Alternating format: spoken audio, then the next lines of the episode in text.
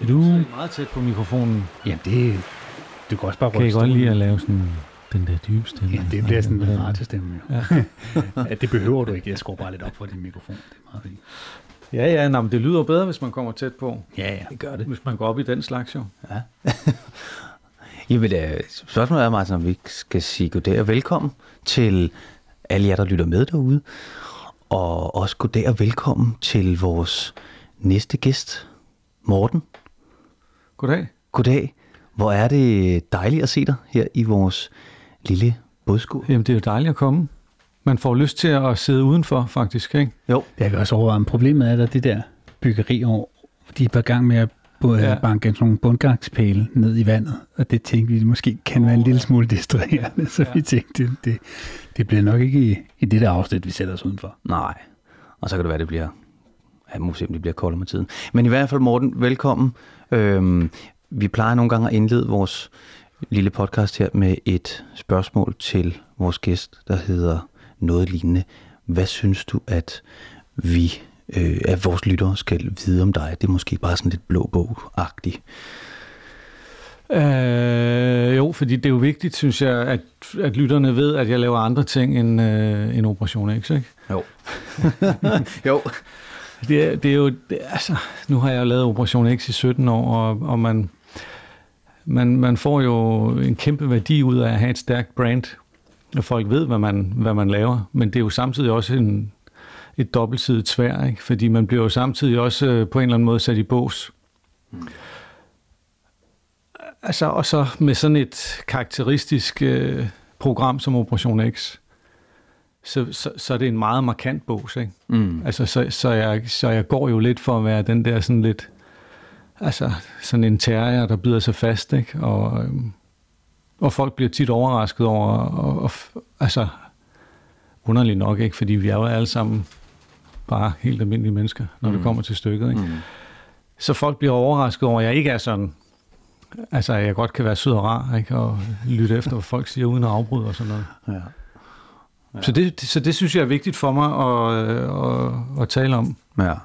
Hvad, hvad, har du, hvad har du, har du mødt, har du stødt ind, altså, ud over i dit professionelle virke, når du møder folk på gaden, når du bare går i netto eller noget? Øhm, altså, jeg, jeg fik faktisk en tanke, der hed, hvis jeg mødte dig, Morten, i min butik, eller på min arbejdsplads, så vil jeg straks tænke, fuck, hvad har jeg gjort galt?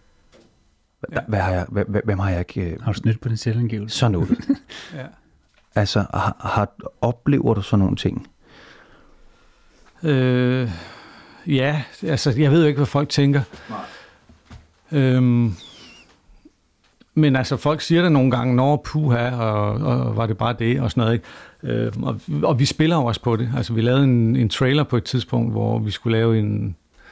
Øh, der var sommerferie, og så skulle vi lave sådan en trailer, der skulle køre over sommerferien. Øh, med at nu er efter sommerferien er Operation X tilbage med et eller andet, vi havde gang i. Ikke? Og så fik vi den idé, at vi skulle prøve at bare gå ind til en bager med øh, altså to kameraer, lydmand og en tilrettelægger og mig. Og så går vi ind f- fuld rulle hen til bæredamen der, og så siger, så siger jeg, dag, jeg hedder Morten Spiegelhauer, jeg kommer fra TV2. Jeg vil gerne bede om 2, 3, 4, vi skal have fem tebirkes. Og så står hun der, skal du bare have tebirkes? Ja, ja, altså, nu kommer vi selvfølgelig også med kamera hele, så det er selvfølgelig situationen sat på spidsen, men det handlede jo om, at når vi gik ind til de der 3-4 øh, bager og klippede det sammen, at, at det var sjovt, at de siger, hold da kæft, jeg var lige ved at løbe ud i baglokalet, og jeg skulle lige til at hente øh, min chef, og var det bare det, at du vil have nogle tebirke, så jeg kan godt lide det der med, at I jagter folk, og, og, det var jo en måde ligesom at, at, at prøve at forklare, uden at sige det med ord, hvad er det for et brand, vi har, ikke? Og hvad er det, det kan, det brand? Og det er jo lige præcis det, du taler om. Når man går ind i en butik, så ved folk allerede godt, okay, hvad skal der ske nu? Nu kommer han ind, ikke? Og det er jeg så på en eller anden måde eksponent for det der, ikke? Altså, Der kom du bare, Martin. Jamen, jeg tænker bare på, fordi da du, da du startede, jeg tænkte ikke, det var ikke lige det, altså du startede på pres, og så kom du over på noget... Nej, du har lavet research. Ja, ja, det gør vi jo. Øh, Hvad hedder det? Og så kommer du videre på noget øh, Go hed det jo dengang. Mm. Altså, det gør det jo ikke længere. Men, men, men du startede sådan lidt, altså, det var jo først sådan noget skrevne presse, og så kom du lidt over på, hvad hedder det, det er Ja. lidt mere, hvad hedder det, bred, brede medier, og så, hvordan, men hvordan, altså, nu, nu den, den her øh, Operation X er jo forholdsvis gammel, altså, vi sniger os op på, hvad er det, 17 år, som du selv sagde, ikke? Øh, altså, hvordan, hvordan ender du der? Altså, er det noget, du selv er med til at, at, at hvad hedder det, kan man sige, udvikle? Eller er det et ønske fra, fra, fra TV2? Nej, det var ikke noget, jeg var selv. Jeg var ikke selv med til at udvikle det. Jeg blev sådan plukket til at, øh, til at være en del af det, øh, da det var i opstartsfasen. Men det, så, så, så det er ikke fordi, jeg sådan har haft en drøm om at, øh, at blive sådan øh, på den måde øh, tv-terrier, eller hvad man skal kalde det. Mm. Øhm, men jeg har da, altså, hvis nu, nu, nu du nævner pres, altså det var jo et, et, et, et blad, som mere eller mindre fungerede på frivillig basis, ikke? med folk, der... Nogen kom ind fra gaden, og nogen var pissedygtige journalister. Altså, der sidder nogle folk der, eller der sad nogle folk dengang, som jo er øh, totalt Kæmpe store kæmpe Ja. store, Ja. ikke? Øh, virkelig, virkelig dygtige folk, ikke? Øhm, og så var der sådan nogen som mig, som jeg havde været på højskole og fire måneders journalistkursus, og så kom jeg ind, ikke? Øhm, og,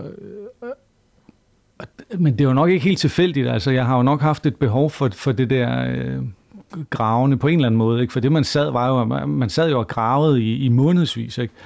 Og især fordi vi jo ikke var særlig gode til det, så tog det jo en, en evighed. Altså os, der kom ind fra gaden, og så kom der en af de dygtige fyre på og fik, fik hakket det sammen, så det blev til noget, som folk gad at læse. Men altså, vi sad jo, vi kunne sidde og rode i flere måneder med et eller andet, ikke? Øh, uden at komme nogen vej. Så jeg har jo nok haft et behov for det et eller andet sted. Men det er jo ikke sådan et defineret behov, altså jeg har haft for at, at blive detektiv, altså. Ja, for jeg tænker, altså, når, når, når det, altså, nu ved jeg ikke, hvordan det første pitch til, den, til det program ligesom har set ud, men da du ligesom blev headhunted eller udplukket, som du, som du kalder det, altså, havde du noget begreb om, hvad det var, du gik ind til? Ja, altså jeg fik at vide, at jeg skulle være ham, som kunne gå ind og infiltrere øh, miljøer og konfrontere bagmændene. Fordi jeg var en, øh, jeg havde et kendt navn og en kendt stemme, men jeg havde ikke et kendt ansigt, fordi jeg havde lavet radio i så mange år. Så jeg kunne sagtens selv gå ind med skjulkamera. Og det var jo det, der prægede det første halvår, eller det første hele år. Øh, det var, at jeg selv gik ind i alle mulige situationer og filmede det. Og så ligesom sprang ud som tv-vært. Ikke? Mm. Og I kan godt forestille jer det der øjeblik, hvor man siger, at i virkeligheden hedder jeg ikke Morten Jensen, jeg er journalist, jeg kommer fra TV2. Jeg har filmet dig med et skjulkamera, fordi vi er ved at undersøge sådan og sådan og sådan. Ikke? Så nu vil jeg gerne spørge dig om, og så kommer der mm. øh, lige pludselig to kameraer på, ikke? og en lydmand øh, mylderne ind. Altså det der øjeblik øh, var jo både fantastisk og virkelig skræmmende og grænseoverskridende på samme tid. Og det var også øh, svært, fordi man skal, jo, man skal jo dels kunne fungere som mulvarp, det vil sige, man skal kunne have en, en eller anden historie, hvis du er i starten, det første program, vi lavede, havde- handlede om noget alternativ behandling. Og der skal man kunne, for at kunne fake, at man er patient med et eller andet, så skal man have en ret grundig historie. Altså, hvad er det, du kommer med? Hvordan skal de kunne komme i kontakt med dig? Hvad er dit telefonnummer? Hvor bor du? Hvad med dine familieforhold? Øh, alle sådan nogle ting, ikke? Så du skal have styr på alt det der. Og så samtidig, hvis man så skal sige, så knipser jeg med fingrene, bum, og så skal du kunne sige, så skal du kunne have 10, først, 10, 10 klare spørgsmål klar, ikke? Relevante, velformulerede spørgsmål. så det at, kunne, det, det at både at skulle kunne have en, en dækhistorie som muldvarp, og så samtidig kunne fungere som øh, interviewer i en presset situation. Det er jo ligesom dobbelt, mm. øh, en dobbeltopgave, ikke? Det er jo absurd interessant for sådan nogen som os, som jo har gået fire år på sådan en teaterskole. Ja, vi kan jo snakke om memoteknik og sådan noget. Det er jo meget interessant. Fordi jeg tænker sådan, når, når, når, sådan som du lægger det frem, det er jo, altså, det er jo sådan meget opskriften på, hvordan du som skuespiller forbereder dig til en rolle, som Ja, ligger langt fra dig selv, øh, som kunne være, at jeg måske skulle spille en pusher på, øh, hvad er det, Vesterbro eller et eller andet. Ikke? Ja. Altså, hvordan, du som journalist har selvfølgelig dine, hvad hedder det, tilgang til, til, til, til det materiale, fordi du ved, okay, vi skal have det her, af, vi skal have det her ud i den anden ende. Men hvordan mentalt forbereder du dig selv? Altså, især i det der til at starte med, for der har du ikke rigtig nogen referenceramme til at, at lægge dig op af. Altså, du, jeg kunne forestille mig, at du har fået en rimelig meget erfaring i det efterhånden. Jo, jo, det har jeg. Men der som i, i altså start 2000'erne, hvor det hele startede, altså hvordan forberedte du dig på det, især når du kommer ind med skjult kamera og skal... Jeg troede jo Princippet. ikke, jeg behøvede rigtig at forberede mig på det i starten, fordi jeg var vant til at lave et interview, hvor man ligesom, hvis man kender historien, så har man også automatisk nogle spørgsmål. Men sådan fungerer det ikke, når man er, ikke for mig, øh, når jeg så er under pres, fandt jeg ud af, fordi så lukker det jo bare ned. Og øh, nerverne betyder, at man ikke sådan kan resonere og tænke klart. Jeg kunne ikke sådan, du ved, øh, øh, følge slutninger. Altså, alle de der normale tankeprocesser, de går lidt i stykker, hvis man er nervøs og under pres. Så det er meget mere sådan korte ting, statements. Man kan ikke de der lange øh, årsagssammenhænge, vel? Altså, når du siger sådan, så må det være et udtryk for, at du bla bla. Sådan noget, det, det, det, det, der skal man være rimelig, have rimelig godt styr på sine nerver. Altså, det er mere sådan, hvordan vil du forklare et bab, bab, bab, eller jeg har dokumentation for, at du gør sådan og sådan og sådan, og hvordan hænger det? Altså, det er mere sådan noget meget korte, kontante ting, ikke? Mm. Men jeg troede jo, at altså, jeg havde ikke begreb om, at min hjerne ville, ville lukke ned på, på den måde. Øh, Så jeg troede egentlig bare, at jeg kunne forberede mig rigtig grundigt på historien og kende sagens detaljer og forberede nogle spørgsmål. Og så egentlig kunne gennemføre et interview. Og så viste det sig jo første gang, jeg lavede øh, en konfrontation, at, at øh, altså, det var så også på engelsk, at, at, at det så lukkede ned efter noget tid. Ikke? At jeg stillede fire spørgsmål, og så anede jeg ikke, hvad jeg skulle sige. Så vores øh, redaktionschef, som også var sådan journalist på programmet og, og, og fik det til at hænge sammen, han måtte så træde ind, altså i stedet for mig at gennemføre interviewet. Og det var jo helt åndssvagt, for vi kunne ikke rigtig bruge det. Det var jo mig, der var vært. Jo. Ja. Og han blev noget nervøs over, at den her nye vært, som han selv havde været med til at, at hyre til projektet, ikke fungerede bedre i den situation. Ikke? Men så kunne vi jo godt se, at vi blev sgu nødt til at tage det alvorligt, og så gik vi i gang med at lave alle mulige... Altså, vi gik i gang med at lave rollespil, øh, hvor vi ligesom prøvede at, at gennemgå øh, fra toppen af, okay, vi starter med en præsentation, jeg hedder Morten Spiegelhauer, jeg kommer fra TV2, hvad sker der så? Så er der to muligheder, enten bliver han stående, eller også så løber han, ikke? Mm. Hvis han bliver stående, hvad gør du så? Hvis han løber, hvad gør du så? Okay, så lad os sige, at han bliver stående. Så siger du det første spørgsmål. Jeg, hedder, jeg, jeg kom, vi har undersøgt dig sådan og sådan, vi har måske filmet dig med skjult kamera, og vi har dokumentation for, at du har gjort sådan og sådan og sådan, øh, hvad det nu kan være. Og jeg har nogle spørgsmål til dig. Ikke? Hvad så? Skal vi så sige, vil du, vil du stille op til et tv-interview omkring de her ting? Det vil han måske gerne, måske vil han ikke. Hvad så? Altså, og så simpelthen lave sådan en kæmpe pyramide, ikke? Mm. med ja og nej, og så alle muligheder. Ikke? Og så, går man, så gik vi simpelthen i gang med at, med at øve de ting igennem fra toppen og lave rollespil. Og så pludselig så opdager man, okay, nu løber han. Hvad, hvad, hvad fanden gør jeg så? Altså, og så er det jo meget godt at kunne have forberedt sig på at sige, "Nå, men prøv at høre, øh, de skosåler, I kan se derhen, de tilhører ham og ham og ham. Ikke? Han vil tydeligvis ikke i kameraet, men jeg vil rigtig, rigtig gerne have spurgt ham om det og det og det og det og det. Og grunden til, at han ikke vil snakke med mig, det kan være måske, fordi han har dårlig samvittighed i forhold til det og det og det og det. Så har man jo, så fungerer man som tv-vært, ikke? Så kan du gå ind og sige, okay, så tager man hånd om situationen, forklarer seerne, hvad der er i gang med at ske, og så forlænger man øjeblikket. Det er jo et godt øjeblik. Mm. Hvis en mand løber på tv, så det, det er et dejligt tv-øjeblik. Ikke? Et godt moment. Ikke? Og det, må, man- det, det, vil man jo gerne, som, det vil man jo gerne dyrke. Ja. Man vil gerne forlænge det. Mm. Og hvis det er sådan, man kan stå og snakke om, hvad der sker, og forklare, nu gør han det, og nu gør han det, og han vil nok ikke svare på sådan og sådan og sådan, og så får man sådan taget hånd, hånd om situationen. Ikke? Mm. Og, og, så, og, og det, er jo det, det er jo det arbejde, man skal kunne som tv-vært. Ikke? Og så er jeg jo blevet bedre til det med, med tiden, vil jeg sige. Ikke?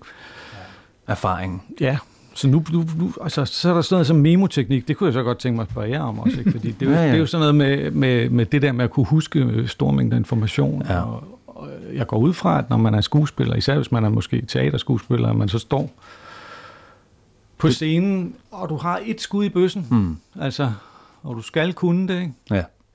Men det, det, det, er jo, det er jo sådan noget, der, der faktisk ikke rigtig er nogen opskrift på. Det er der mange, der spørger sådan lidt. Altså, Der er nogle, for folk, der også er øh, lidt uvidende omkring skuespil, man møder altid i når man sidder ude på filmbussen eller noget andet, så møder man nogle, men der, det er sjældent, man møder statister på teater, men det gør man meget på, når man er ude og lave film. Og der bliver man altid spurgt, hvor er det ikke svært at huske alle de replikker? Mm. Og det er ikke det, der er skuespillerens største problem, fordi de fleste er ret gode til det, fordi man har indlært sig en eller anden form for teknik. Men den er bare, har jeg oplevet i hvert fald, må du rette mig, hvis jeg tager vej, mm. at den er meget forskellig. Fordi folk, der er nogen, der har det meget visuelt, de tager ligesom billeder af manuskriptet, eller de spørgsmål. Og så er der en eller anden visuel ting, som gør, der er andre, der har det sådan lidt på ramser. Altså jeg ved ikke, hvad, hvad, hvad du gør, for eksempel. Jamen, øh, jeg, jeg gør mange forskellige ting. Jeg har også, der er nogen, som der blandt andet også øh, skriver de ord ned, de skal sige. Så det, at du, du, du ligesom kigger på manuskriptet og får, manuskriptet og får skrevet det ned, øh, så kommer det også ligesom bedre ind i ja, din ja, krop. Ja. Øh, men der er jo også det, at, at, og det er især på teateret, der er mange af øh, vores kollegaer, Martin, som, som netop visuelt, når jeg er over omkring det her bord her, så ved jeg, at jeg skal tale om det her. Når jeg går herover og kigger min medspiller dybt i øjnene, så handler det om det her, den her passage ja, ja, i, i så det hænger sammen med nogle fysiske... Præcis. Ja, det er det, man kalder et arrangement. Så laver man simpelthen et arrangement. Det er også derfor, man i sådan helt old school teater, fra man startede, altså sådan den klassiske måde at gøre det på, der ligger man et arrangement. Det vil sige, noget af det første, man gør, det er, at man finder ud af sådan stort, sådan lave en råskits af, hvor står og går folk på scenen mm. i den her akt. Og ud fra det, der kommer rigtig mange af de replikker til ligesom at sige, når jeg lander herover, så kommer ja, ja. den her dialog, og den lander her, så kommer det her og det her. Og det er for mange skuespillere ret lettende, fordi så har man ligesom, du siger, I laver en ramme omkring det, der skal ske. Hvis han nu siger sådan der, sådan, at der er jo et ret stort element af improvisation i det, du laver. Mm. Det er der jo meget, meget, meget sjældent på teater, medmindre der er noget, der går galt. Det vil altid være en lille smule en nuance, som er lidt anderledes, men, men, men det vil altid ligge ligesom det samme. Man kunne sige, hvis du skulle lave lad os sige den første, som du sagde, det var noget med alternativ. Hvis det var det, om man den samme alternativ behandler, eller en anden alternativ behandler, du skulle besøge igen og igen og igen, så vil der må være en eller anden form for repetition i det. Jo, jo. Og så vil det være nemmere for dig at huske, ikke? Jo, jo. Men, men her, det, det er jo det, jeg synes også, at det, der er specielt ved din opgave, det er jo, at den er helt anderledes for hver gang. Plus at det er nye mennesker, du møder hele tiden. Ja, men en medspilleren er jo ikke nødvendigvis en medspiller. Nej, det, kan sagtens det er jo faktisk ret. Man kan næsten ja, sige medspilleren, når det er dig, ja, der møder dem. Ja, og nogle af dem vil selvfølgelig gerne, hvis øh, det er en, der siger ja til præmisserne, eller måske i et eller andet omfang siger ja til præmisserne. Det er jo ikke sådan tit, altså, der er selvfølgelig nogen, der siger ja, og så er der nogen, der siger nej, men der er også en hel masse ind imellem, mm. som øh, lidt siger ja, eller lidt siger nej, men alligevel gerne måske lidt har lyst til at høre, hvad det handler om, og så måske alligevel ikke helt kan lade være med at, at komme med, med, med, med sit bud på sagen, som egentlig gerne vil sige noget, men samtidig ikke helt accepterer præmisserne for, for et decideret interview og sådan noget. Ikke? Mm, ja. øhm, så det er jo klart, at, at, at der, der må man jo navigere i, i et eller andet felt, man ikke har prøvet før.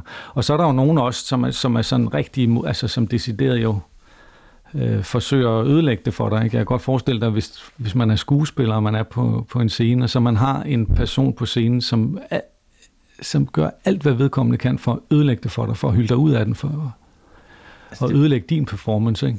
Så skal man jo også kunne... Det oplever jeg jo ikke. Altså, det, altså, det vil være det, det mest forfærdelige, du som skuespiller kan, ja. kan prøve. Ja. Det er, at der er nogen, der prøver at ødelægge det for dig. Og det er jo det, du, kan man sige, det, det, det er vilkåret for dig. Du ved ikke, om det er en, der vil hjælpe. Nej. Eller hvad? Nej, og det er jo fair nok, kan man sige. Man skal ikke, det er jo ikke, fordi jeg klynker, fordi det er jo en del af... Det er jo, jeg kan bare lade være med, med at opsøge dem, ja, ja, ja. hvis det er sådan, jeg er ked af det. Ikke? Så i princippet er det, jo, er det jo mig, der er... I den, I den forbindelse er det jo dem, der ser mig som skurken. Ikke? Mm. Men har du egentlig som udgangspunkt, er, er det ikke, at vi regner med, de løber? Eller vi regner med, at de ikke har lyst til... Jo, jo, jo, jo. Man, man, man har jo en, en, en ret klar idé om, hvad der kommer til at ske, og så nogle gange, så sker der bare det modsat. Altså, jeg har oplevet folk, som jeg har tænkt, okay, det her, det bliver en, en klokkeklar afvisning, og så pludselig, øh, så viser det sig, at der sidder nogen, som har noget på hjertet, og som gerne vil fortælle, hvad det handler om. Øh, og det kommer fuldstændig bag på en nogle gange. Ikke? Mm. Omvendt, så kan man også øh, regne med, at det her det er en aftale om et stille og roligt interview, hvor vi skal have nogle faktuelle ting klart.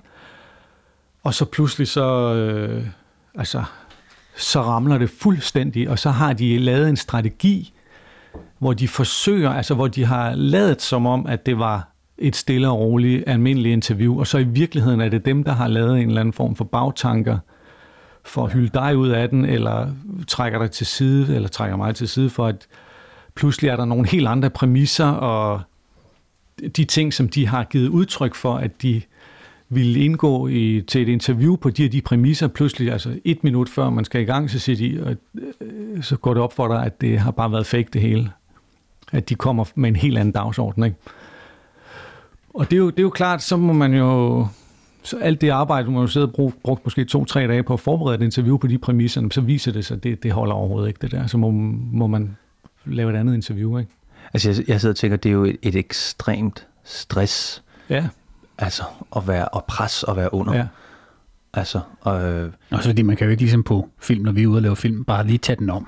Altså lige sige, kan vi ikke lige tage den igen? Altså det, det er jo meget in the moment, går jeg ud fra. Ja, ja, det er det jo. Altså, det er det jo. Når man ser for eksempel... Hvis det er folk, der ikke vil medvirke, så kan du ikke bede dem om at gøre det igen. nej. Mm, altså nu, jeg kan ikke lade være, fordi det vil lytterne sikkert også kunne huske. Altså, der er jo det der, en af dem, hvor, hvor du virkelig slog igennem på øh, med med Operation X, var jo Rudi Frederiksen, tænker jeg i hvert fald på. Altså, det var nok en af dem, hvor, hvor du konfronterer ham i det her rum. Jeg ved ikke, om det var i Ringkøbing, eller hvor det var hen, men det var i hvert fald et sted, hvor han ligesom havde et eller andet... Det var i, øh, det var i København, hvor han var... Øh, han havde lavet en aftale med... Øh, han ledte efter en fotokammerat, Nej, det var sådan, det var, ja. som han kaldte det. Ikke? Ja, Fotokammerat. Og øh, det lykkedes også så, at en af vores journalister, så blev hans fotokammerat. Og øh, han havde så et fotostudie i København, som Rudi gerne ville låne. ah, det var sådan, det var. Ja, fordi vi havde jo samtidig en pige inde som mulvarp, som skulle prøve filmes. Som, altså det var meget sjovt, fordi ham, ham der, der så fotokammeraten, øh, skrev både som fotokammerat, men han skrev også som pigen. Okay. Og så, så han skriver, så Rudi skriver, om kan jeg låne øh, fotostudiet på mandag? Og så skriver han, jamen det kan du godt. Og så pling, så kommer der en mail. Hvad, kan du mødes på mandag? Ja, det er fint nok. Altså ind til pigen der. Ja, vi kan godt mødes på mandag. Så sådan en konfrontation, som, er, som tit er enormt øh, vanskelig at, at planlægge. Også fordi der er en hel masse, der er en hel masse etiske regler, som vi naturligvis øh, bliver nødt til at følge. Også især, især når, når vi går så hårdt til den så er det jo klart, at, at vi bliver nødt til at holde os inden for de etiske, journalistiske, etiske rammer, juridiske rammer, så der er en masse ting, som er svært at planlægge i forbindelse med det der. Hvor må vi filme, hvor må vi ikke filme, hvordan kan vi tillade os at, at gøre, hvordan kan vi ikke tillade os at gøre. Men her, der arrangerede Rudi Frederiksen jo det hele selv. Øh, det var vores lokale, og øh, han, arrangerede, han planlagde selv det hele. Hvornår kommer jeg, hvornår, altså, Så I skal bare kan jeg komme der, kan jeg gøre sådan og Ja. sådan, og jeg henter dig ind på hovedbanen, og Ja. bla bla bla. Ikke? Ja. Jeg husker Og nemlig jeg havde bare nøglen til døren, ikke? han låste døren, klik. den der konfrontation, du har med ham. Ja. Altså, der kan man jo der kan man jo godt mærke, at det, jeg ved ikke, om det er Morten privat, eller det er Morten som journalist, som, som, som også virkelig bliver indigneret over det, der er ved at foregå. Jeg sidder sådan og tænker, kan, du kan vel ikke lade være med at blive personligt investeret i nogle af de ting? Nej, det kan jeg vel ikke. Altså, det er jo også... Det er jo svært. Øh, jeg fik at vide en gang, at enten ville jeg blive... Øh, Enten ville jeg blive følelseskold, eller også så ville jeg gå ned psykisk. Ikke? Og jeg har altid sagt, at der, der findes en vej mellem de to ting. Øhm, men altså, omvendt så har jeg det også sådan på et eller andet tidspunkt, så gider man ikke høre mere bullshit. Altså, der, det, altså, der vil jeg indrømme, der, man kan godt blive træt af alle de der forklaringer og bortforklaringer på et tidspunkt, ikke? Og så har man lyst til at skære igennem.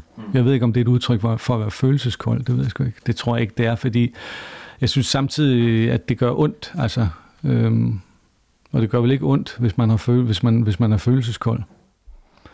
Altså, det gør jo ondt, når man, når man smadrer øh, folks liv i et eller andet omfang. Ikke? Man tager en eller anden, udstiller dem på tv, ansigt, primetime, uden de har lyst til det. Ikke? Det, det, øh, og det er jo ikke noget, jeg skal pige over, for det gør selvfølgelig mere ondt på dem. Ja, ja.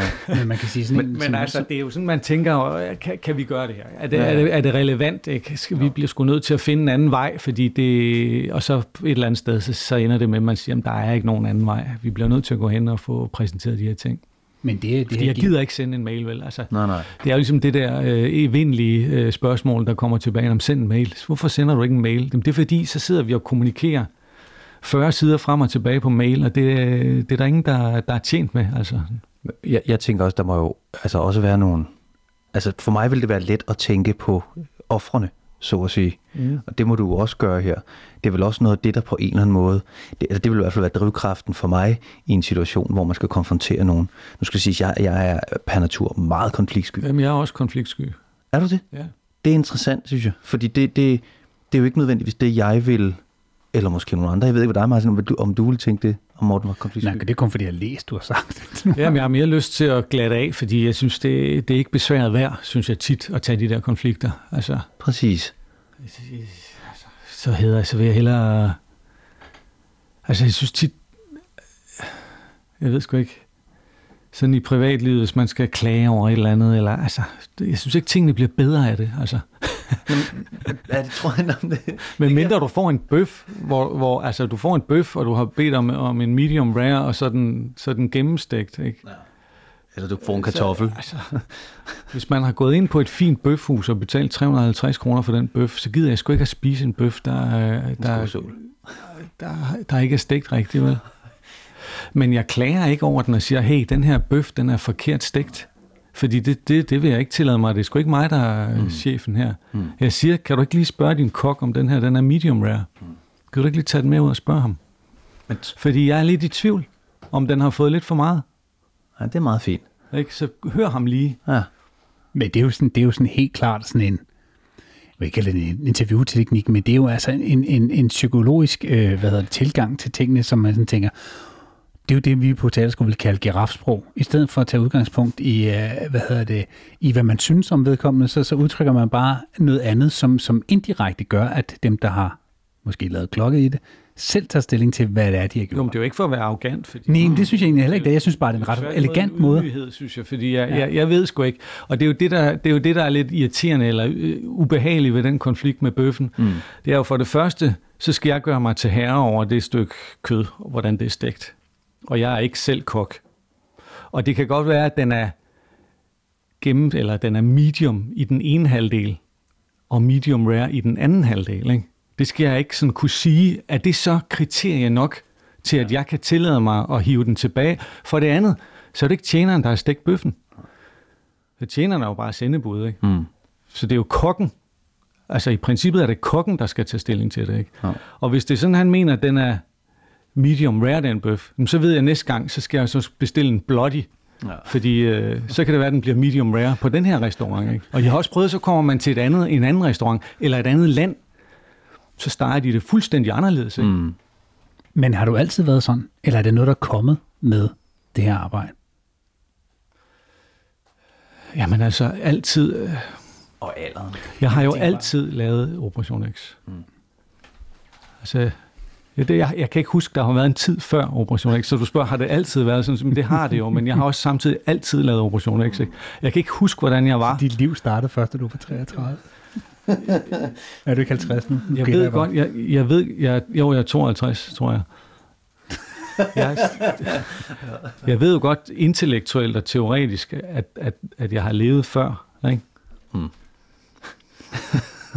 Men hvis du spørger mig, hvordan var jeg som person, da jeg var 35, i forhold til da jeg var 29, eller da jeg var øh, lidt ældre, og efter jeg gik i gang med X eller ikke, altså det kan jeg sgu ikke svare på. Jeg tænker altså, helt, helt ja, men nu, nu, det er jo også det, der er lidt interessant, at der er rigtig mange, ved jeg, både jeg selv gør personligt, men også øh, altså, mange af dem, jeg kender og snakker med, som hvis man siger, at det kan være, at vi måske er så heldige at få Morten Spiegelhauer ind, så sådan, gud, ham ved man ikke særlig meget om. At det er noget, du virkelig har, altså, kan man sige, gjort en død ud af, at folk ikke skal vide særlig meget om dig privat? Ja, jeg vil sige, i starten gjorde jeg. Øhm, der var jeg ret privat. Øh, men jeg åbner mere, jeg er blevet mere afslappet med det de seneste år. Øhm, og det er jo fordi, at man åbner op for en, en sårbarhed, jo ikke? Og, øh, og der har vidderligt været, været nogen, som har let efter den slags ting på mig. Ikke? Så hvis du begynder at snakke om, at, at du er bange for det og det, altså, eller du kan ikke lide det og det, altså, øh, du kommer der og der, eller du gør det og det, eller dit og dat, så pludselig, så, du, du lægger bare, øh, du putter bare ammunition i, den, øh, i det våben, der peger mod dig selv, ikke? Øhm, så det er jo klart, jeg har haft behov for at, at lave arbejdet, og det vil jeg gerne tale om. Altså, jeg havde i mange år et princip om, at jeg taler kun om arbejdet. Jeg gider slet ikke at stille op til interview, der handler om andet end det. Øhm, og jeg har ikke gået til premiere, og jeg har ikke taget øh, min familie med til øh, ting og sager. Altså stå med mine børn øh, til en eller anden øh, biografpremiere, eller tage min hustru med til en gallerpremiere, rød løber og sådan noget. Det er aldrig sket. Fordi jeg har ikke set nogen grund til at hive dem ind i, ind i det, ind i den verden. Og det er jo fordi, jeg et eller andet sted øh, ikke, altså, har været forbeholden over for den, for det arbejdsliv. Altså. Jeg har ikke set nogen grund til, at de skulle være en del af det. Også. Altså. Men bliver, bliver, er de ikke blevet det? Altså, eller hvornår? På et eller andet tidspunkt, tænker jeg. Fordi, jo, det bliver de jo. Altså, altså øhm, det kan jo ikke undgås, når man... Altså, det er jo ikke nogen hemmelighed, at jeg har fået trusler og blevet nødt til at forholde mig til, til sådan nogle ting. Øh, og det bliver man jo nødt til at involvere dem i, ellers er man en kynisk røvhul, ikke? hvis man bare holder det for sig selv. Der er nogle ting, man skal sige, og nogle ting, man ikke skal sige, men man bliver nødt til at sige det, det meste. Ikke? mm. øh, så, så det er jo klart, at så, så, invol, så involverer det dem. Også på en måde, som måske ikke nogle gange... Altså, er øh, altså for eksempel også, også børnene, ikke? Altså, hvis man på et, på et tidspunkt for eksempel, øh, hvor jeg stod sammen med min søn og spiste nogle pølser ved en pølsevogn, som han var fire år på det tidspunkt, og så ser jeg en person, som, som ringer, får øje på mig og ringer, og på det tidspunkt, der var jeg, der var jeg, øh, der var nogen, der ville have fat i mig, fik jeg at vide, og jeg stod på en liste, og der var du søger og sådan noget, ikke? Og så når der er en eller anden, som står og ringer, kigger på dig, og så ringer, så tænker man, okay, sandsynligvis ringer han bare til en ven. Men der er måske en 1% eller en halv eller en promilles risiko for, at han ringer til nogen og siger, Spiegelhauer, han står der ved den der pølsevogn nu her. Så for at tage den situation alvorligt, bliver jeg nødt til at sige til min søn, du skal lige blive færdig med den pølse. Fordi vi, jeg ved godt, jeg har fem minutter, så skal jeg helst videre, ikke? Og så siger han, nej, det vil jeg ikke. Det, jeg, jeg siger, spis nu den pølse. Ikke? Nej, jeg, jeg spiser mit eget tempo. Og så siger man, nu spiser du kraftet med den pølse, knægt. Og lige det øjeblik, der bliver der er et, der spørger, er din familie blevet inddraget i det? der inddrager jeg mig på en meget, meget negativ måde, min fireårige søn, i mine problemer, ikke? Øh, som jeg har på arbejdet. Og så bliver det til en, pludselig til en ting øh, mellem mig og min søn, en følelsesmæssig, ubehagelig, meget ubehagelig situation mellem mig og min søn. Fordi jeg kan ikke forklare ham, at hvis ikke vi kommer afsted, så er far bange for, at der kommer nogen og, øh, og banker ham. Mm. Øhm, så der har jo været de der, øh, hvor jeg ufrivilligt på den måde har, har måttet, altså hvor, hvor familien er blevet inddraget i det. Øhm.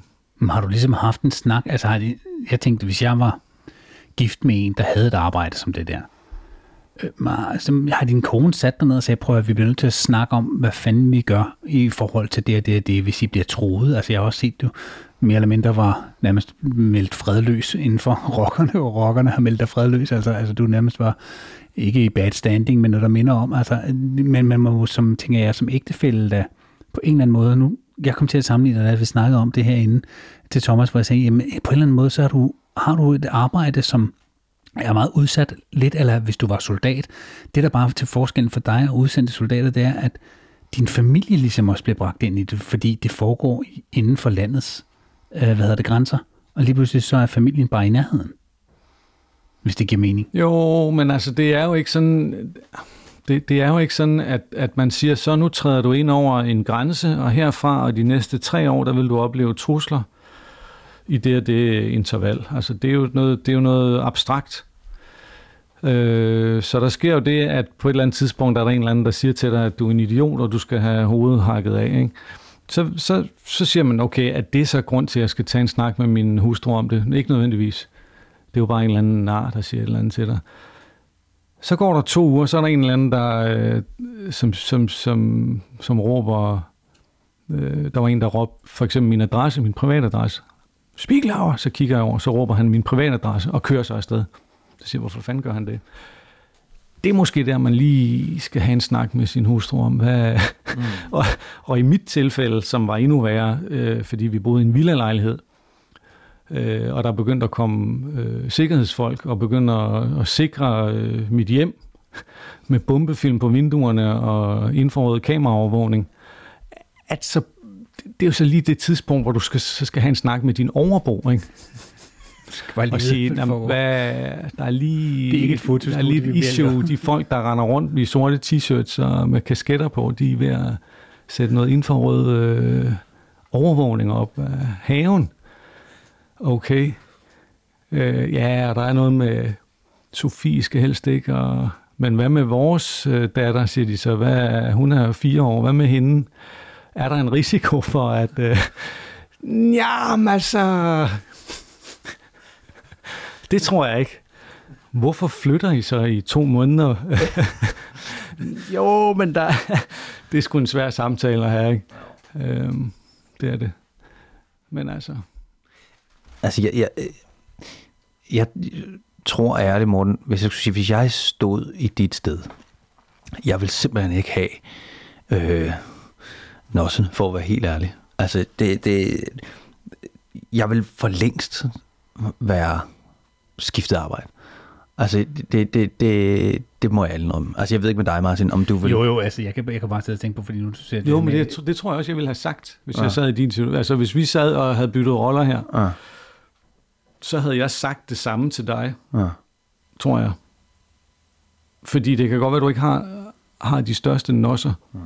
Men altså, på et tidspunkt, så begynder de jo at vokse. Altså, enten så, enten så knækker de, ja, ja eller også begynder de lige så stille at vokse, ikke? fordi øhm, øh, man er sgu ikke helt herre over det selv. Og det er jo også noget, som er lidt skræmmende, ikke? fordi selvom, selvom det er et ret konfliktfyldt, øh, eller i hvert fald til tider er et konfliktfyldt arbejde, jeg har, ikke? Som godt kan udløse noget frygt, så er tit frygten for forandring, mm. hvor åndssvagt det lyder, kan godt være større end den frygt. Ikke? Så er du bare mere bange for at lave noget andet, end at konsekvensen af det, du laver? Det kan sagtens være, ikke? Fordi, man, fordi det bliver jo alligevel, altså selvom, altså det bliver jo alligevel en hverdag på en eller anden måde, ikke? Mm. Og man bliver jo alligevel øh, erfaren og vant til det, og pludselig er det jo min hjemmebane, ikke? Mm. Og så er der også noget, altså selvom jeg vil gå ud og prøve lidt af hvert, så er der sådan noget med, okay, nu skal du pludselig sende live på i et nyhedsindslag og være rapporter, så kan jeg blive pisse nervøs, ikke? fordi det har jeg ikke prøvet før. At stå og skulle fortælle om et eller andet mm. udbyttesagen på, til nyhederne, eller et eller andet, vi ja. har kigget på. Ikke? Ja. Og, øh, og blive tør i munden, og ikke kunne få det til at fungere. Ikke? Så, så jeg siger bare, at, at, nogen, at, at jeg er måske blevet på en eller anden måde ekspert i de der øh, konfrontationer, uden egentlig at have ville det. Ikke? Altså mm. jeg er mm. blevet ekspert i noget, jeg ikke bryder mig om i virkeligheden, i bund og grund. Mm. Og det er jo bare nogle gange, så er skæbnens veje lidt forunderlige, hvad det angår. Ikke? Fordi det er jo ikke, man tror nogle gange selv, man træffer nogle valg, men det er jo ikke nødvendigvis sådan, det hænger sammen. Vel? Mm. Det er lige Pludselig er du bare i en situation, så havner du bare der. Ikke? Ja, ja. Det synes jeg, det kan jeg godt, altså uden sammenligning med det, du laver, men jeg kan godt sætte mig i, i altså kan godt se sammenhæng med det der med, at man er, har, har noget frygt for det nye, eller, eller det ukendte, så at sige. Fordi det, man, vi er i, det vi kender, det, det ved jeg, hvordan jeg skal bevæge mig i, men det ukendte vand, det, det, det, det er sgu ikke sikkert, at jeg har lyst til at hoppe ud i det. Og hvis jeg hopper ud i det, som måske er en samme boldgade, som vi kender, jamen så er det stadigvæk ubehageligt. Altså, jeg, jeg kan da også kan da mærke, hvis jeg øh, skal stå på et, et sæt med, med nogle øh, instruktører eller medspillere, som jeg måske ikke har spillet sammen med før, skal jeg da også lige finde ud af, hvad fanden, hvordan er jeg lige, kan jeg nu mine ting, og så det, det, det kan jeg godt sætte mig ind i, faktisk, det du siger nu. Men, det er jo også derfor, folk er så længe om at reagere i situationer, som mm. er ubehagelige. Ikke? Og hvis man er i et eller andet, nogle relationer, eller har et arbejde, man ikke bryder sig om, og så, så når det så endelig lykkes for en at komme mm. ud af det, så siger man, at det skulle jeg have gjort for 10 år siden, mm. det der. Ikke? Mm. At det er enormt svært at se de situationer udefra, og så skabe nok energi til, ja. at man kan hoppe ud ja. af den pladerille, ja. som man kører i. Ikke? Men jeg kommer også til at tænke på, at der må, du må have drive. Altså, der må være noget, der ligesom, hvor du bliver ved med at stoppe om morgenen og sige, okay, nu er det, nu, nu skal det det her, jeg skal gøre. Hvad, hvad, hvad er dit drive? Er der noget, hvor lige umiddelbart kommer i tanke om? Jamen, der har været mange forskellige slags drive gennem årene. Ikke? Altså, øhm, fordi først øh, i starten, der var det jo også et spørgsmål om, jeg lavede radio, og så skulle jeg lave tv. Det var jo skidespændende. Altså, det er pludselig at og stifte bekendtskab med det nye medie, som var så sindssygt kraftfuldt i, altså, i forhold til radio. Der, øh, jeg elskede at lave radio, og det, og det er mega fedt. Men tv har bare noget power, øh, som gør, at, at man bliver nogle gange sådan fuldstændig øh, blæst bagover. Ikke? Og det var jo fantastisk at få mulighed for det, så der lå drivet jo i, i det at få lov til det. De første par år, kan jeg huske, jeg tænkte hver eneste dag, at hvis ikke jeg fik løn for det, så ville det være helt okay, fordi det, ville, altså det var det fedeste kursus, som jeg kunne være på overhovedet. Ikke? Sådan to år øh, introduktion til tv-verdenen og få lov at være vært på det her program. Ikke? Selvom vi ved Gud rendte rundt og jagtede banditter, og der skete alt muligt ballade. Ikke? Så havde jeg det stadigvæk sådan, at hvis jeg ikke fik løn, så havde det været okay. Mm. Øhm, og så går det jo over i noget andet. Øhm,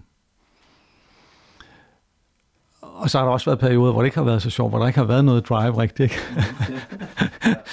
Men altså her nu, og i forhold til det der med forandring, som vi snakkede om, at øh, der, har, der har jeg blevet nødt til at, at begynde at se på, hvad, hvad, er min, altså, hvad er mine personlige værdier, ikke? Og så prøve at se på, jamen, hvordan kan jeg få mit liv til at stemme overens med det. Og det er jo, det er også noget af det, der, der, der er præmissen, kan man sige, for, for hele den samtale, vi har. Det handler om, hvordan kan du ligesom finde et arbejdsliv og et privatliv, som er i overensstemmelse med, med dine værdier. Ikke? Det er jo en grundlæggende præmis for, hvordan man har det godt, fordi jeg tror på, at folk, der i år, der, der lever i måske 80 procent af det, de foretager sig er overensstemmelse med deres grundværdier, de har det jo et meget lykkeligere og et meget bedre liv, end folk, der går rundt og laver en masse ting, som ikke har nogen værdi for dem. Ikke? Øh, jeg mødte en, en amerikansk øh, klatrecoach, en klatretræner, som havde sådan et schema, der går op i klippeklatring, som også er en del af hele det der værdisnak. Ikke? Men han havde sådan nogle skemaer med 16 punkter, som er sådan nogle værdier, alt muligt, fra bøn og faste og økonomiske aktiviteter og sundhed og madlavning, alle sådan nogle ting. Ikke? Og så skulle man prøve sådan at liste op, hvad der var mest, mest betydningsfuldt for en selv. Ikke? Og så bagefter, når du havde listet alle de der 16, han har så 16 punkter, når du havde listet dem op, så tag samme liste, og så prøv at liste op, hvad du bruger din tid på. Og man kan jo hurtigt se, at hvis der er noget, der ligger i top 5, inden for det, du bruger din tid på, som ligger i bunden af den liste, der har værdi for dig, så er der et eller andet galt, så er der noget, du skal lave om på. Ikke? Og, og, og det er jo, altså det gik op for mig, for eksempel sådan en, der var et af punkterne, som hed, nu er det jo også på amerikansk, ikke? det hed Intimate Time with Your Spouse or Significant Other. Og den lå så ned på et eller andet. Men det var jo øh, helt klart i top 5 i mine værdier, ikke? Og, og, og foretage mig noget sammen med de personer, som jeg elsker, ikke? Så det, og så, så, så gør man jo det, at man siger, okay, det ligger ned på 10. pladsen, det der, okay, fuck mand, hvad gør jeg ved det? Ikke? Og så, så er det jo helt enkelt pludselig at sige, inden for den næste uge, så bliver det jo en målsætning at sige, den skal op på listen. Ikke? Og så skal man sige, okay, inden for næste uge, så ser jeg på de lad mig, lad mig bare tage top 3 ikke, af de ting, jeg vil gøre noget ved. Og så foretager man sig, kan man sige til sig selv, laver bare en handling inden for de tre ting, som er, som er i den rigtige retning. Og det handler om i forhold til min hustru. Jeg skal lade mig se en gang. Det handler om, lad os bare tage, på, øh, tage en overnatning på et hotel et eller andet sted. Det er skide lige meget, hvad det er. Så lav en handling for at få det til at lykkes. Og det behøver ikke nødvendigvis være, at man booker et hotel og finder en dag. Men bare søg på et hotel. Altså bare gør et eller andet. Ikke? Og hvis du gør det, så næste uge, ikke, så, det, jamen, så får du det måske booket. Ikke? Altså så, så pludselig, der går ikke så lang tid, så begynder man skulle jamen, ja, øh, at rykke på de der ting. Ikke? Hvor lang tid siden er du lavet den test? Det var i 16, 2016, tror jeg. Hvis du lavede den igen i dag, tror du, den ville se anderledes ud? Ja, jeg laver den, øh, jeg laver den som regel, altså mindst en gang om året. Fordi værdierne, de kan jo godt ændre sig, ikke? Og det har været sådan, nu har der været corona og sådan noget, men det har som regel været sådan, hvis jeg har haft et langt fly, og skulle sidde, fordi det tager lidt tid, og man skal koncentrere sig. Ikke? Man skal sådan ligesom virkelig... Det er jo nemt nok at sige, mm, at det er vigtigt for mig, det er vigtigt for mig, det der. Men altså, det kræver noget tid at sidde og prøve at tænke efter, om det virkelig er vigtigt for en, eller om det er noget, man ligesom har en fornemmelse af, at det ville være fedt, hvis det var vigtigt for en. Ikke? Men det er måske ikke så skide vigtigt. Øh, og så rykker jeg rundt på det. Altså når man først har lavet den en gang, så er det lidt nemmere at sige, den der, den skal lidt ned, eller den der, den skal lidt op. Ikke? Og så rykker jeg lidt rundt på det. Og det har jo så betydet for mig, for at komme tilbage til det der med det mentale øh, helbred, det har jo betydet for mig, at jeg har lavet nogle ting om, sådan radikalt om i forhold til, til mit arbejdsliv for eksempel. At jeg har, jeg har øh, begyndt at lave for eksempel, jeg lavede for eksempel nogle programmer om, om klatring og og jeg har lavet øh, et program om bjergbestigning og sådan nogle ting. Og når man så står altså, og har styr på sine værdier, også i forhold til Operation X, har fuldstændig styr på, hvorfor man gør de ting, man gør, så er det allerhelvedes mange gange nemmere at gennemføre det. Altså, så står man ikke med den der frygt, som pludselig rammer en eller lammer en, fordi man ikke ved, hvad man laver her. Det er jo det værste, der kan ske, det er, at man står i en eller anden situation, og så tænker man, hvad pokker laver jeg her? Hvor, hvordan er jeg havnet her i den her situation? Ikke? Det er jo der, den, den rammer en. Men hvis man er klar over det, så er det noget nemmere at forholde sig til. Det har stået og skulle op gennem fra, fra Mount Everest Base Camp i 5.300 meter og skulle gå op gennem noget, der hedder Kumbu-isfaldet, op til 6.100 meter til det, der hedder Camp 1, på en bestigning af Mount Everest. Det er den med, første... Med eller uden ilt? Jeg klatrede uden ilt, men det er også det er inden man det er inden man bruger ilt, så det er ikke øh, det er først lidt længere op, man bruger ilt. Okay. Men, øh, men det er farligt at gå op gennem Kumbu-isfaldet, fordi det er en kæmpe stor gletsjer, som bevæger sig en meter om dagen, og der falder nogle gange ting ned, og der kommer laviner, så det er ikke sådan lige til. Øh, og man kan ikke bare vende om øh, midt i det hele, fordi det skal også gøres, inden solen står op, og det begynder at blive varmt, fordi så bliver det rigtig farligt. Og så stod jeg dernede og kiggede op og tænkte, så kom den der, hvad laver jeg her? Ikke? Hvorfor gør jeg det her? Og så var jeg bare fuldstændig klar over, hvorfor jeg gjorde det. Altså det, er, det handlede om for mig, at det, det repræsenterede nogle værdier, både privat og i mit arbejdsliv, som jeg havde tænkt over, og som jeg gerne ville gennemføre. Og så kan man sådan sænke skuldrene og sige, jeg ved, hvorfor jeg gør det. Ikke? Jeg er klar til, til at gå derop. Og det er jo det samme, når man står og laver et eller andet ubehageligt arbejde på, på Operation X for eksempel. At, at man kan sige til sig selv, jeg ved, jeg ved hvorfor. Jeg ved, hvad det her arbejde repræsenterer for mig. Jeg ved, hvor, hvor altså, jeg, jeg, jeg kan grundlæggende sige, jeg kan grundlæggende finde de svar ved at kigge ind i de værdier, jeg har. Ikke? Forstår I, hvad jeg mener? Ja, ja. ja. Jeg så tænker i forhold til dit arbejde, ikke, man, det, det kan jo være, det lyder lidt for ledende spørgsmål i virkeligheden, men, men føler du, at det, har det en større eller mindre betydning, eller har, er det bare en anderledes betydning, det har fået for dig? Fordi som jeg kan fornemme, så er det i hvert fald, da du startede, så var det også lidt en, en måde at komme ind i tv-branchen og så videre, så, så, så tager det, griber det ligesom om sig, og lige pludselig bliver det jo Mr. Operation X, som hvis man ser dig, så ved man, det er det. Men når jeg så også kan læse mig frem til at høre, at det her du med, at du begynder at klatre, og det bliver ligesom en passion, og du får nogle, måske nogle andre perspektiv på forholdet mellem arbejdsliv og familieliv og sådan noget. Det jeg gerne frem til, det er, at arbejde, definerer du dig ud for dit arbejde lige så meget, som du gjorde, da du startede som journalist? Nej, det tror jeg egentlig ikke, jeg gør. Øhm jeg ved, jeg ved, jeg ved, det er jo igen det der spørgsmål, hvad skete der før jeg begyndte at lave Operation X? Det kan jeg ikke huske, det ved jeg ikke, det eksisterer ikke.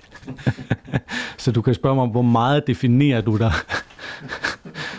med de, eller hvor meget betyder arbejdet for dig? Ikke? Hvor stor en del af det er din personlighed? Ikke?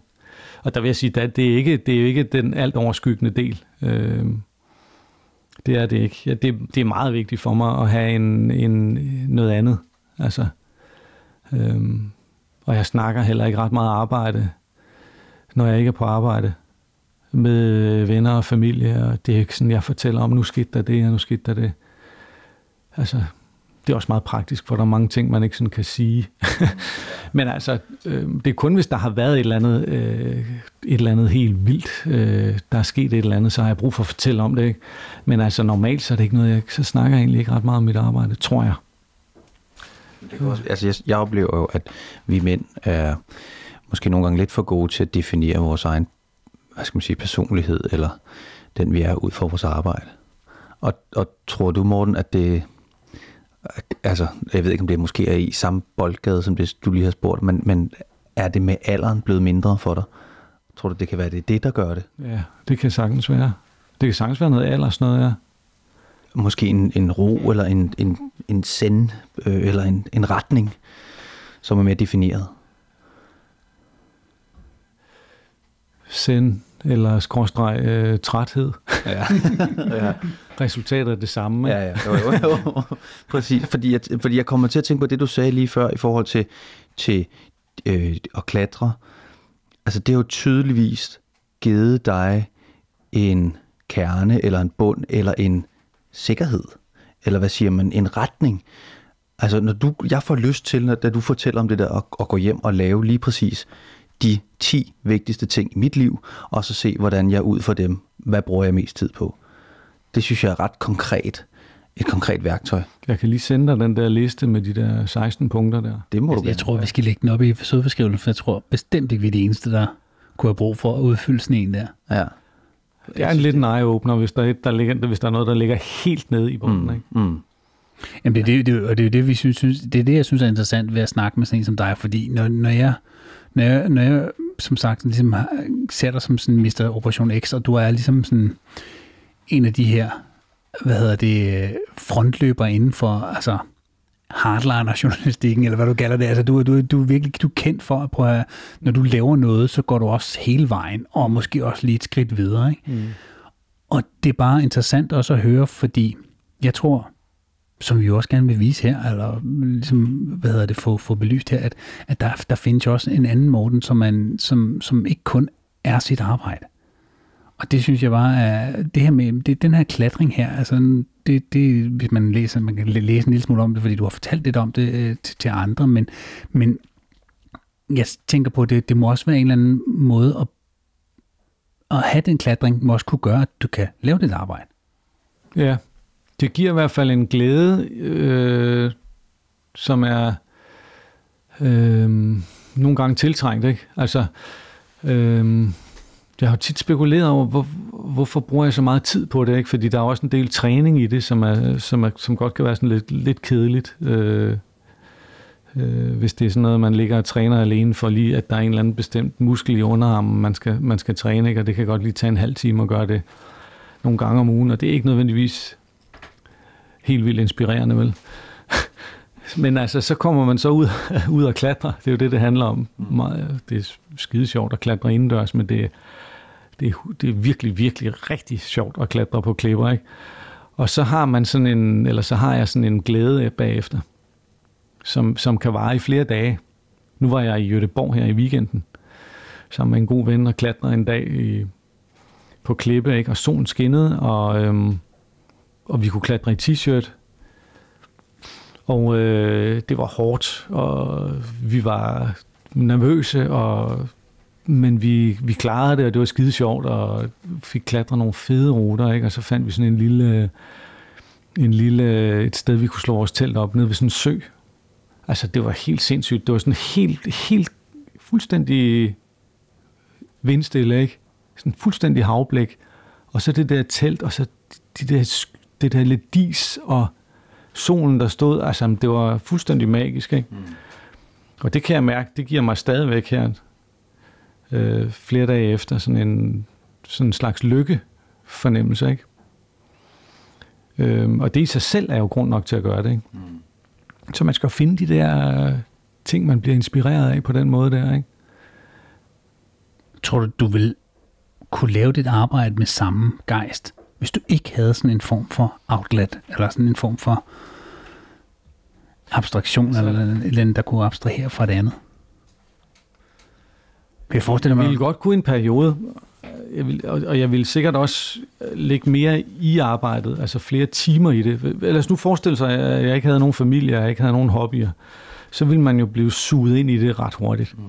Og så ville man så ville jeg sandsynligvis kunne overskue ret meget i en periode.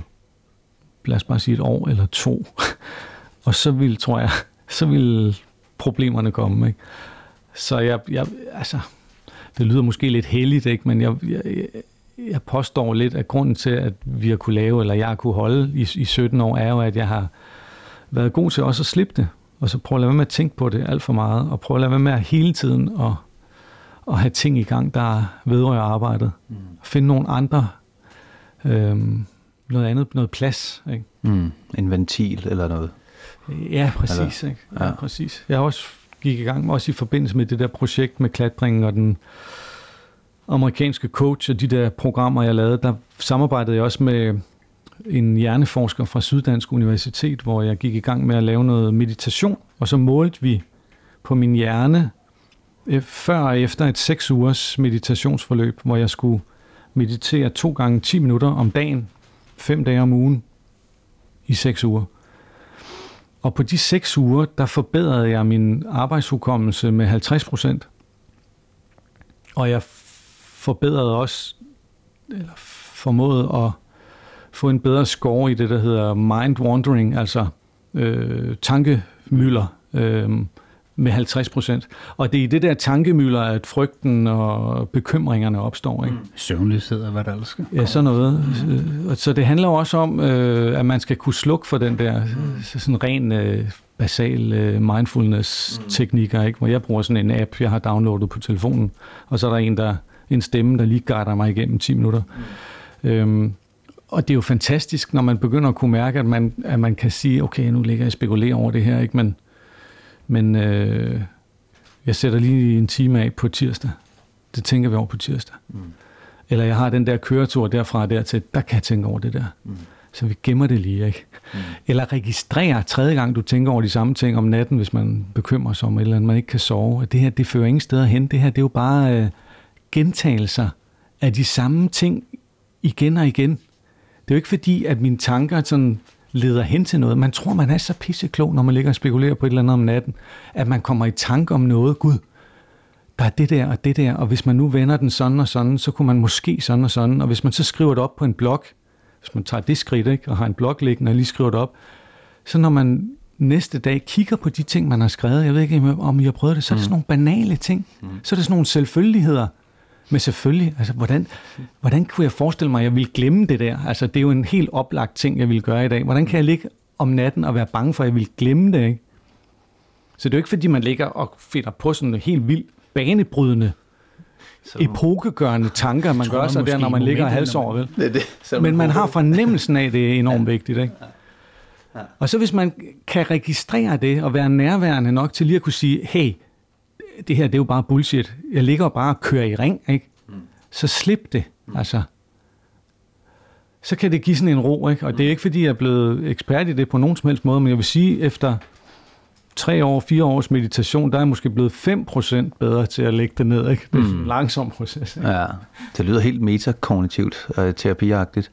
Altså, fordi det, ja. for jeg, jeg bliver ved med at vende tilbage til nogle tanker, hvor der hedder, jeg oplever nu for det, vi har snakket om her indtil videre, at en af de grunde til, der gør, at du kan trives i et miljø, som er så stressfuldt og så på mange måder kan være hæftigt, uforudsigeligt, det er blandt andet, at du ved siden af har fundet noget, som er vigtigt for dig, og som kan være en, en tab trykket af. Det er selvfølgelig noget, der ligger dig på, nært på sinde, og det er din familie, og det er noget, du klatring og så videre. Mm. Og, og det, det er det, der er med til at hjælpe dig. Og det, det, altså jeg tænker, at det er da et super godt råd for mange mænd, som kunne være i nogle stressfyldte situationer, øh, og måske ikke helt nødvendigvis ved, hvordan fanden, hvordan fanden kommer jeg ud af den her trummerum. Jamen prøv lige at sætte dig ned og tænke lige over, hvad er vigtigt for dig? Hvad, hvad, hvad vil være godt for dig? Du vil måske stadigvæk kunne beholde dit stressfulde arbejde, fordi du netop dyrker noget. Øh, ja, det er jo tit en lettelse, det der med, altså man er så bange for, at der er en, der skal sige til dig, du, det, det der, det skal du stoppe med. Altså det der med at gå, besøge en coach, ikke? så tænker man, åh oh, nej, hvad sker der så? Ikke? Så får jeg at vide, at jeg skal finde en ny kone, men for fanden, jeg elsker jo den kone, jeg har. Ikke? Eller, jamen, så skulle du finde et nyt arbejde. Mm, ikke? Mm. Jamen for fanden, jeg vil så gerne arbejde med det der. Ikke? Det kan jo også være, at der er en mulighed for, at man rent faktisk kan få lov at blive i det. præcis, præcis. Og den, tror, den, tror, den frygt tror jeg, vi mange mænd, der har. Altså, og som måske stopper os for at gå, gå den vej, og lige tænke en ekstra gang over livet. Det, det, Ja, jeg, jeg tænker bare på... Nu, tak for den inspiration, ja. Morten. Fedt. Jeg tænker bare, fordi vi nu er ved at runde den gyldne time, men alt det her, du, du har arbejdet med, og, og du har haft en... Der var der er sikkert for 17 år siden, der var der da det hele, da hele dit liv startede, dit voksenliv startede, ja. så at sige. Øh, og, og, og, og til nu, der, der er jo sket, som du selv forklarer, en, en stor udvikling også som professionelt menneske, men også som privat. Men hvad, altså jeg tænker, som, ikke bare som mand, men bare som menneske, har man jo altid et eller andet mål med, hvor man gerne vil hen næste gang, eller noget, man sådan stræber lidt efter, fordi det er jo også en af de grundvilkårene for, at vi lever. Hvad, hvad, hvad, et er, at man starter som 35 år og gerne vil ud og lave noget fedt journalistik, og man vil gerne lave nogle historier, som vedkommer og vedrører mennesker osv. osv. Har du, er, det, er det stadig det samme, der driver dig? Eller har du noget nyt, som du tænker, det er det, sgu det, jeg gerne vil opnå. Det er det, jeg gerne vil hen til en tilstand, en måde at arbejde på, eller er hvad, hvad, hvad, hvad, hvad, hvad driver dig fremad, eller hvad er det, der er ude i, i horisonten, som ja. du gerne vil frem til? Det er, et svært spørgsmål, ikke? I know. øh, og jeg kan ikke svare på det. Der er, altså, at der lige er øh, et eller andet, som jeg gerne vil. Måske Men altså, det ikke være så konkret i virkeligheden. Det er jo mere en følelse, altså det er jo en følelse af lykke, som er vigtig for mig, ikke? Øhm, og det sjove er, at når man altså, analyserer, hvad lykke er, jeg læste en eller anden undersøgelse af, at hvis man tager to personer, som er lige lykkelige, jeg tror, man kan måle på sådan noget på en eller anden måde, ikke? og den ene får amputeret et ben, og den anden vinder en million i lotto, ikke? så hvis man måler på dem igen året efter, så vil de stadigvæk være lige lykkelige. Fordi at det, vi finder sådan et level, altså Øh, selvom man mangler et ben, så, altså I kender godt den der med, at jamen, jeg er glad for, at jeg fik hakket benet af, ikke? fordi øh, det har lært mig så mange ting om at leve kun med et ben, ikke? og det har også en værdi, altså de mm. der ting. Ikke? Og det er ikke, fordi jeg skal gøre grin med det, fordi der er jo noget sandhed i det. Ja, ja. Men altså, så er man nået frem til ved de der undersøgelser af lykke, altså hvis man skal definere, hvad er lykke, så er det en fysisk, altså et fysisk velbehag. Mm det, hvad man kan kode det ned til, jeg tror, det var ham der i Yuri, hvad hedder han, Yuri Harari, israelsk, det er ikke det rigtige, det hedder han ikke, men han hedder noget i den stil, mm. Som er en israelsk filosof, som har skrevet meget om det der, ikke? men man kan kode det ned til sådan en fysisk velbehag i kroppen. Så i princippet kunne man tage nogle stoffer mm. på kort sigt, ikke? Men altså, i bund og grund, så prøver jeg også at lægge mærke til, har jeg det godt? Altså, er der noget, der går ondt, eller og jeg får fysisk velbehag, hvis jeg for eksempel har løbet en tur om morgenen, og så sidder jeg i bilen på vej på arbejde, så har jeg det, så har jeg det rigtig godt. Ikke? Så tænker jeg, at det sgu da det, det handler om. Det er den der fysiske velbehag. Ikke? Hvis man har strukket lidt ud, eller sådan, I kender godt det der, når kroppen er varm, og nu er I ikke lige så gamle som mig, tror jeg, men man bliver jo lidt stiv i lemmerne, ikke? Ja, det gør man. Ja, på den anden side af de 40 kan man godt mærke det. Og det er, jo, det er jo skide banalt at snakke om, ikke? Men altså, prøv at høre om, et eller andet sted, så tror jeg, man kan koge det ned til det. Men et, et er fysisk, noget andet er også psykisk. Altså, det tænker jeg også, det følger lidt med, det der. Ja, selvfølgelig. Altså, hvis man sidder og har det fysisk godt i kroppen, og hjernen den bare spasser fuldstændig ud, så er det ikke så sjovt. Det er jo klart. Bruger du også meditation og så videre? Altså, gør, du- gør du meget ud for at have, også psykisk at være i ro? Er, er det også noget, du sådan, ligesom stræber efter hele tiden at, at opnå en anden form for psykisk Jeg ro? synes, det er vigtigt. Jeg synes, det er vigtigt, og øh, det er vigtigt for mig at meditere regelmæssigt. Øhm, og det er jo fordi, jeg bilder mig ind, at jeg har kunnet mærke, som jeg siger, 5% på fire år. Det er ikke fordi, det er sådan, at man fra den ene dag til den anden tænker, fedt, nu mediterer jeg, nu er jeg totalt sindagtig og i balance med mig selv, vel? Øhm, men jeg har et håb om, at hvis jeg bliver ved med det, så om fem år mere, så er jeg måske så er det måske 10 procent, altså at jeg er mere i, øh, at jeg er bedre til at kontrollere de der følelsesmæssige udsving og, og, øh, og de tings, mentale ting, der sker, som jeg ikke er interesseret i, der sker. Ikke? Altså for eksempel det, at man får, der er nogen, der siger noget til dig, som udløser en tanke, som udløser et ubehag. Altså din krop udskiller øh, adrenalin for eksempel, ikke? og man får det der sug i maven. Ikke? Mm. Det er jo en tanke, der udløser det, ikke? Så hvis man har styr på, hvad der sker inde i hovedet på en, så behøver det ikke nødvendigvis at være ubehageligt. Ting, som man definerer som ubehagelige, jamen det kommer jo an på, hvordan din krop reagerer på det, ikke? Og hvis du kan undgå den der fysiske reaktion, ubehagelige reaktion, men bevare din ro og varme, som du havde med fra løbeturen i morgen, så, så behøver det ikke være noget problem. Vi plejer faktisk at afslutte vores øh, forskellige interviewer, du lige har. Jamen det er fordi jeg, jeg får lyst til at spørge, hvad, hvad er det næ- altså, uden, du kan nok ikke løfte for meget af det slør, men hvad er det næste, vi ligesom kan opleve med dig, Morten, øh, hvor, som du stadigvæk ligesom kan forklare, kommer der, kommer der noget her på TV2 inden for, Ja, vi laver, altså jeg arbejder på to øh, Operation X-programmer lige nu, okay, som kommer inden for en måned eller to. okay, fedt, okay, Ja. det vil vi glæde os til at ja. se. Men nu kan du spørge om det, Martin. Ja, det, var, det, det er jo, vi synes, du er en guttermand, og det er derfor, vi har inviteret dig herind. Øhm, men vi plejer også at spørge, om der er nogen i dit liv, sådan inden for, ja, det kan være de sidste måneder, det kan være de sidste par år, eller sådan, som du gerne vil fremhæve som en, sådan, en særlig guttermand. Det kan jo også være en kvinde, jo. Ja, det er der givetvis. Øh, men kan jeg ikke lige vende tilbage med den? det kan. Jo. det, kræver noget, det kræver noget omtanke, synes jeg, fordi det er jo, det er jo, øhm, det skal jo være i orden, det skal jo være velbegrundet, ikke? Det er meget journalistisk svar, jeg må lige vende tilbage med noget mere grundigt. Det, er- det er bedre, kan, end, kan, du ikke, kan du ikke sende en mail? så bliver det sådan en ny korrespondence på fire timer for os. Ja, det er meget fint. Ja, skriv, jeg vil gerne medvirke på mail. Præcis, jeg får lige et billede. Morten Spieker er løbet ud af studiet. Han, han vil med. Skriv en mail til mig. Ja.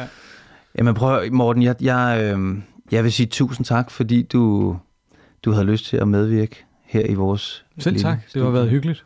Det har været rigtig, rigtig har det fedt og interessant Det har det. at høre.